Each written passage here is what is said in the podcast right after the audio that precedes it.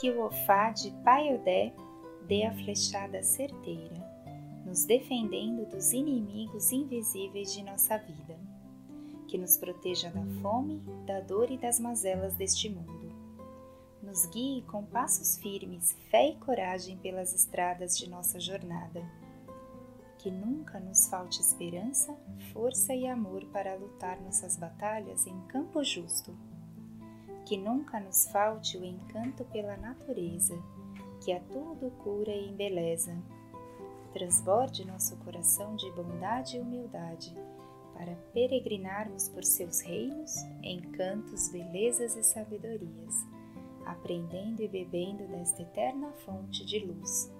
O que Oxóssi? Olofim era um rei africano da terra de Ifé, lugar de origem de todos os iorubás. Cada ano, na época da colheita, Olofim comemorava em seu reino a festa dos inhames. Ninguém no país podia comer dos novos inhames antes da festa. Chegado o grande dia, o rei instalava-se no pátio de seu palácio. Suas mulheres sentavam à sua direita, seus ministros à sua esquerda, seus escravos sentavam-se atrás dele, agitando leques e espanta-moscas, e os tambores soavam para saudá-lo. As pessoas reunidas comiam inhame pilado e bebiam vinho de palma. Elas comemoravam e brincavam felizes da vida. De repente, um enorme pássaro voou sobre a festa. O pássaro voava à direita e voava à esquerda, até que veio pousar sobre o teto do palácio. A estranha ave fora enviada pelas feiticeiras, furiosas porque não foram também convidadas para a festa. O pássaro causava espanto a todos. Era tão grande que o rei pensou ser uma nuvem cobrindo a cidade. Sua asa direita cobria todo o lado esquerdo do palácio. Sua asa esquerda cobria todo o lado direito do palácio. As penas do seu rabo varriam o quintal e sua cabeça cobria o portal de entrada, todo o portal de entrada.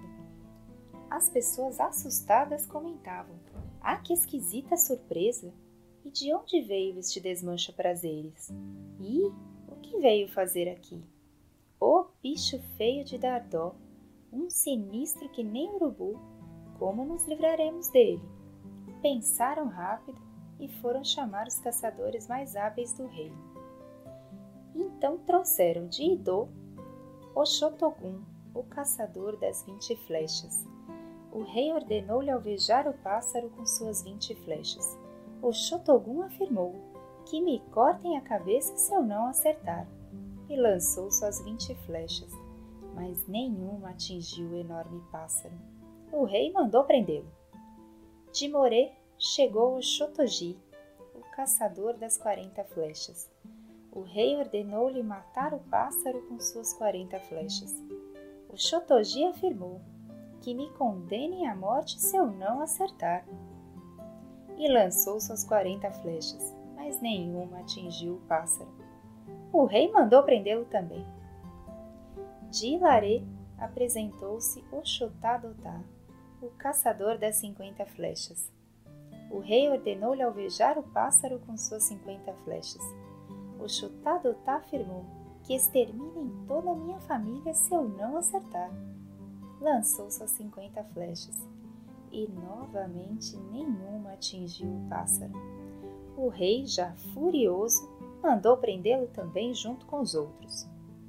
Então, de Iremã chegou finalmente o Chutocanchuchu, o caçador de uma só flecha. O rei ordenou-lhe matar o pássaro com sua única flecha. O Chotocanchuchu afirmou: que me cortem em pedaços se eu não acertar. Ouvindo isso, a mãe de Oxotocanxoxô, angustiada, que não tinha outros filhos, foi rápido consultar um babalaô, o adivinho, e saber o que fazer para ajudar seu único filho. Ah, disse-lhe o babalaô, seu filho está a um passo da morte ou da riqueza. Faça uma oferenda e a morte se tornará riqueza e ensinou-lhe como fazer uma oferenda que agradasse as feiticeiras que enviaram o grande pássaro. A mãe então sacrificou uma ave e foi rápido colocá-la na estrada. Com grande aflição em seu coração e esperança, gritou três vezes: Que o peito do pássaro aceite este presente. Foi no momento exato que o Chotô Canchuchu atirava sua única flecha. O feitiço pronunciado pela mãe do caçador chegou ao grande pássaro. Ele quis receber a oferenda e relaxou o encanto que o protegera até então. A flecha de Oxotô Canchoxô o atingiu em pleno peito. O pássaro caiu pesadamente, se debateu e desfaleceu. A notícia logo espalhou-se. Foi o Xotô Canchoxô, o caçador de uma flecha só, quem matou o pássaro. O rei lhe fez uma promessa: se ele o conseguisse, ele ganhará metade da sua fortuna. Todas as riquezas do reino serão divididas ao meio, e uma metade será dada ao Xotô Canchuchu. Os três caçadores foram soltos da prisão, e como recompensa, o Xotogum o caçador das vinte flechas ofereceu ao Canchoxô vinte sacos de búzios. O Xotoji, o caçador das quarenta flechas, ofereceu-lhe quarenta sacos. O Xotadotá, o caçador das cinquenta flechas, ofereceu-lhe cinquenta sacos de búzios. Todos cantaram para o Xotô Canchoxô o babalaô também juntou-se a eles, cantando e batendo em seu agogô. Oxóssi, Oxóssi, Oxóssi, o caçador Oxo é popular. E assim é que Oxotô Canchoxô foi chamado de Oxóssi. Oxóssi, Oxóssi, Oxóssi, o caçador de uma flecha só. Com fartura e abundância, Oxóssi segue sua jornada se aprimorando cada vez mais em seu dom. A flecha certeira, atirada de seu arco uma única vez, se faz suficiente para alvejar a caça. E em um belo dia, Oxóssi ia para mais uma caçada buscar comida para sua gente, quando no meio do caminho avistou Oxum nas águas doces. Encantou-se imediatamente com sua beleza com seu deslumbramento nas águas cintilantes. Oxóssi entrou correndo no rio para alcançar o orixá, e lá ficou de amores com Oxum, esquecendo-se totalmente da fome de sua tribo. Ah, Oxóssi! Seus companheiros sentiram-se traídos e começaram a tirar flechas em Oxóssi. Oxum, que já estava enamorada de Oxóssi, começou a cantar uma cantiga de encantamento para defendê-lo daquelas mortíferas flechadas. Atirei o que? Atirei no balé bareiô. Os perseguidores tiveram que fugir. Não teve jeito. O Xum guiou o Xóssi na fuga. Encontraram guarida na cidade de Queto, onde o Xum deu a Oxóssi o posto de rei, o Alaqueto. Assim, Oxóssi o caçador também foi rei de Queto. E como rei da nação Queto, Oxóssi reinicia sua jornada. Assim as lendas contam para nós. É, amados, elas têm esta magia. Através de belas histórias contadas à beira da fogueira, somos transportados para o universo encantado do imaginar, do criar do sentir. Com histórias carregadas de desafios e virtudes, amor e firmeza, fé e esperança, a nação negra, o candomblé, perpetua sua ancestralidade. E de arco e flecha na mão, Oxóssi habita toda a fauna e flora de nossa mãe natureza.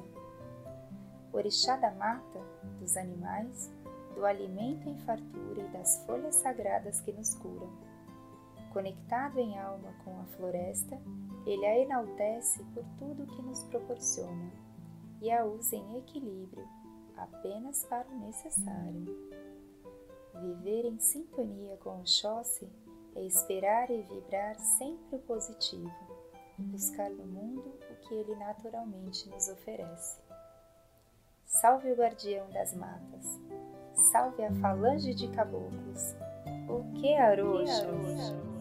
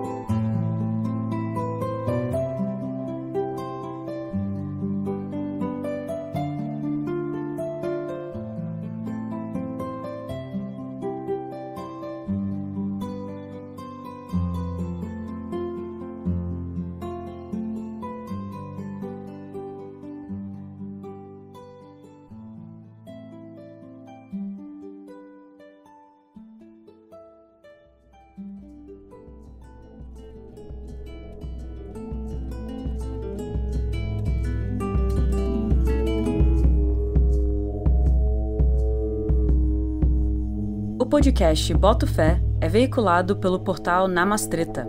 Estamos juntas nesta jornada. Siga nosso Instagram, botofé.cast. E siga também o portal Namastreta, no arroba Namastreta, e no Facebook Namastreta, Espiritualidade e Autoconhecimento na Prática. A música de abertura e fechamento se chama A Voz Pedras, de Daniel Morai.